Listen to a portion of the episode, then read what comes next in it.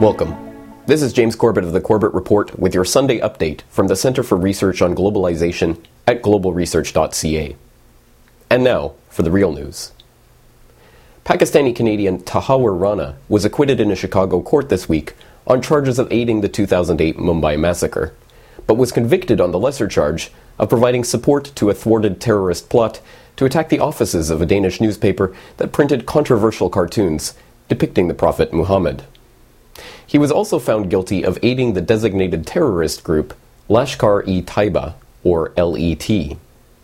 The case against Rana, however, was outshone by the testimony of Rana's friend, David Headley, who had already pled guilty to his role in helping to plan the 2008 Mumbai attack, in which 164 people were killed and 308 wounded in a coordinated three day shooting and bombing campaign. Headley pled, pled, guilty to his role in the attacks last March in a Chicago court in a plea deal that spared him the death penalty on condition that he cooperate with U.S. intelligence officials and prosecutors. Although receiving virtually no coverage domestically, the case has been watched closely by the Indian press, which has made much of Headley's testimony that the Pakistani ISI worked with the LET in coordinating the Mumbai attack. First up, let's quickly recap how 2611 plotter David Headley has implicated Pakistan in the Chicago trial, which is on right now. And first of all, prosecutors have submitted a whole lot of evidence, like emails from Headley to his handlers in the ISI. In fact, he has testified to getting help and guidance from two ISI officers, and the emails show that they are in constant touch with him and his handlers. One of them is Major Iqbal, identified as Chaudhry Khan, who Headley claims is a 2611 mastermind and made key decisions. Headley also says he met Major Iqbal several times before the 2611 attacks and that terror groups like the LET operated under the umbrella of the ISI.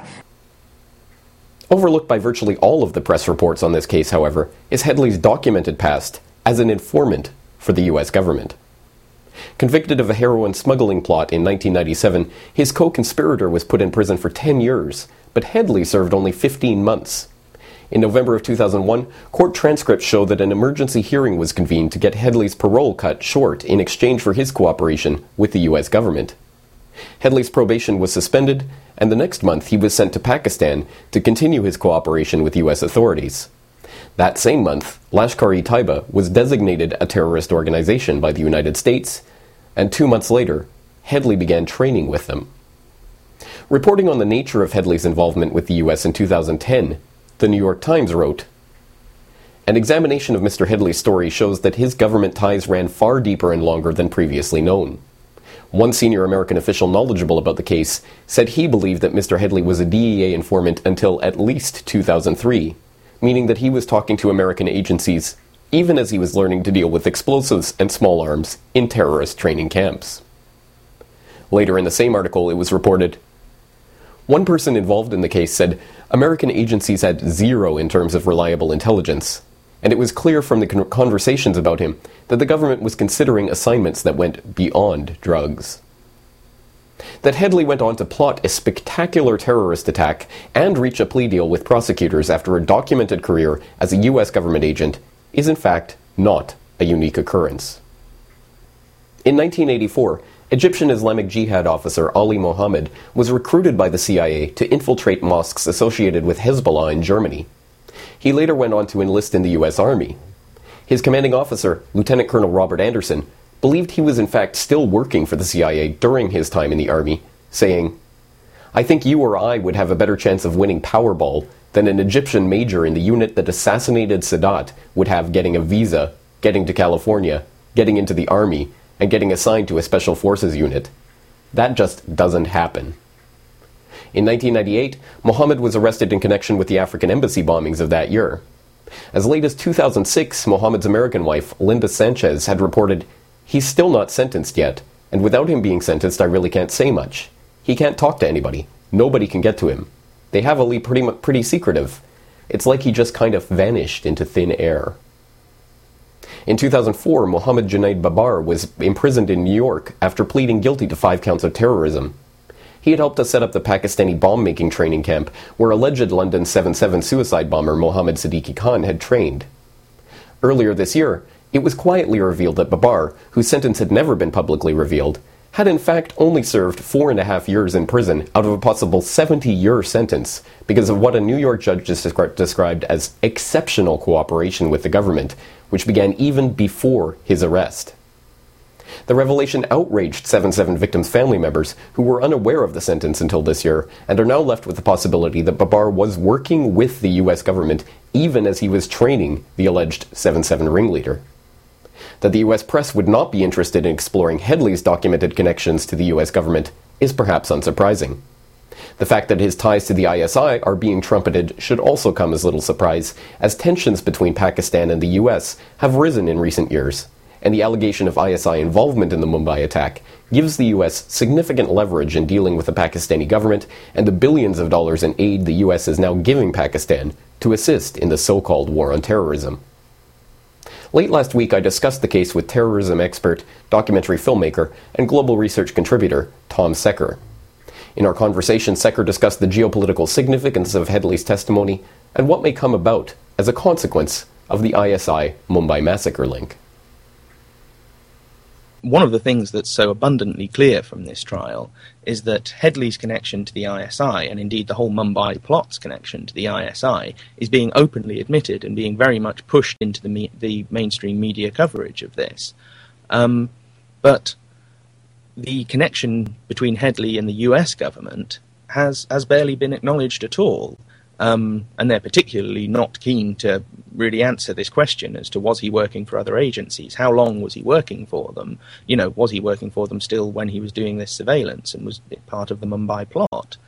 Um, the other motives at play could be a number of things. Uh, Pakistan has become something of a, a, whipping boy in recent years. There's any number of events in the last two, three years where this the fact that there is Pakistani state sponsorship of terrorism is almost an, a widely acknowledged fact now.